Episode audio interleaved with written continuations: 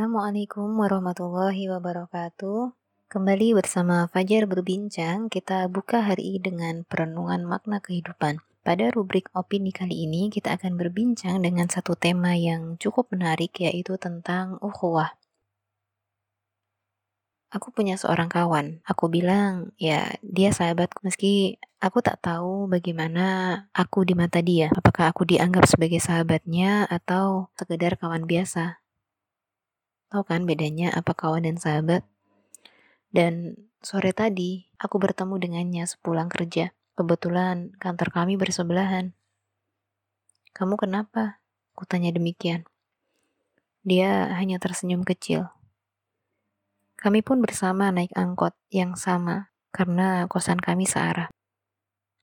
Aku masih penasaran dan bertanya kepadanya, "Kok kelihatannya kamu sedang sedih? Atau aku saja yang merasa kamu sedang ada sesuatu ya?" Lalu dia bilang, "Kok kamu bisa tahu sih?" Aku sendiri bingung harus menjawab apa. "Ya, nggak tahu. Kelihatan saja dari wajahmu," kataku. Terus dia bilang, "Oh, emang kelihatan toh?" "Ya, kelihatan sih," kataku di akhirnya. Setidaknya itulah sekilas kisah yang ada dan kita sering temui ketika kita sedang berbincang tentang satu kata bernama ukhuwah. Bahwa ini terkait adanya keterikatan hati kita dan sahabat kita dengan saudara kita, sering sekali merasakan demikian. Seolah ada ikatan hati di antara kita. Di satu hari yang sama, ternyata warna pakaian yang kita pakai pun sama. Di saat yang lain, tanpa sengaja, tanpa janjian, kita bertemu di sebuah toko buku. Kemudian di waktu yang lain, saat kita sedang berpikir tentang dia, tiba-tiba yang dipikirkan datang. Dan itu hal yang sangat biasa terjadi, kita sering mengalami hal itu. Sama juga dengan ilustrasi di atas, kisah di awal.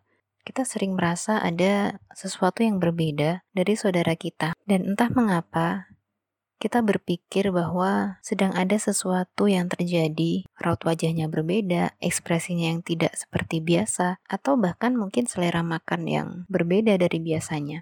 Bahkan dari kata-kata yang dipilih ketika sedang berbincang-bincang dengan kita, itu sudah bisa menggambarkan ada sesuatu yang tidak beres dengan kehidupannya saat itu.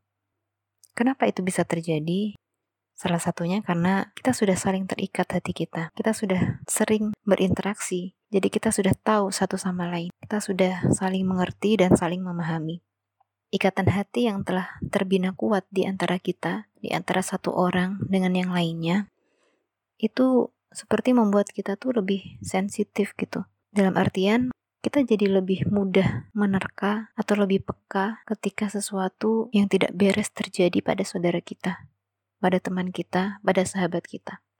Nah, sekarang pertanyaannya, ikatan hati yang ada di antara kita dan sahabat kita itu, itu ikatan yang benar atau tidak? Ikatannya sesuai atau tidak? Ikatannya kuat atau tidak? Karena yang dimaksud dengan ukhuwah adalah bertautannya hati dan jiwa dengan ikatan akidah. Akidah adalah ikatan paling kuat dan paling mahal di antara dua insan. Ukhuwah itu saudaranya iman, dan perpecahan itu saudaranya kufur. Jadi kembali saya tanya, ikatan yang ada di antara kita dilandasi oleh apa? Apakah itu karena ikatan akidah atau yang lain-lain? Misalnya sekedar karena hobi yang sama, sekedar asal suku yang sama, sekedar kesukaan yang sama, sekedar selera yang sama, itu tidak akan lebih kuat dibandingkan ketika akidahnya sudah sama. Karena akidah adalah ikatan yang paling kuat. Membahas hal ini, saya jadi ingat bahwa ada hamba-hamba Allah yang bukan nabi, bukan juga syuhada, tapi para syuhada itu jadi iri pada mereka karena kedudukan mereka di hadapan Allah. Siapakah mereka? Yaitu orang-orang yang saling mencintai dengan ruh Allah, bukan karena hubungan sedarah atau kepentingan semisal memperoleh kekayaan. Demi Allah, wajah-wajah mereka cahaya. Mereka tidak akan merasakan ketakutan ketika banyak orang ketakutan dan tidak akan bersedih bila umat manusia bersedih. Hadis riwayat Ahmad. Orang-orang yang demikianlah yang akan sesuai dengan apa yang disampaikan oleh hati jernih dan ketajaman pikir dari Al-Hasan Al-Basri. Bahwa tak ada yang tersisa dari kehidupan kecuali tiga. Pertama, saudaramu yang kau bisa beroleh kebaikan dari bergaul dengannya. Bila engkau tersesat dari jalan yang lurus, dia akan segera meluruskanmu. Yang kedua, salat dalam keterpaduan. Engkau terlindung dari melupakannya dan engkau terliput dengan ganjaran-ganjarannya. Yang ketiga, cukuplah kebahagiaan hidup bila engkau tak punya beban tuntutan seseorang yang harus kau tanggung di hari kiamat. Ini tentang ukhuwah. Jadi, ada banyak kejutan di dalamnya.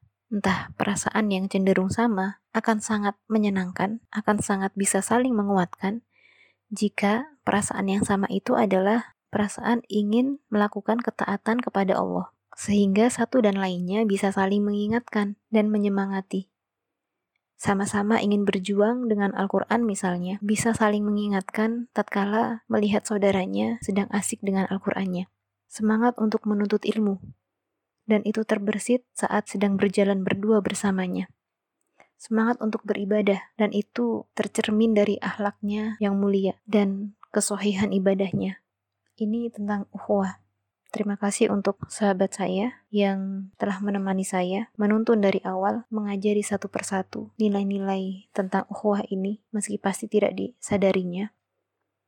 Dan dia temaninya saya belajar. Dan yang pasti, ia adalah sahabat perjuangan saya selama tiga tahun di perkuliahan, dan semoga terus berlanjut ke depan.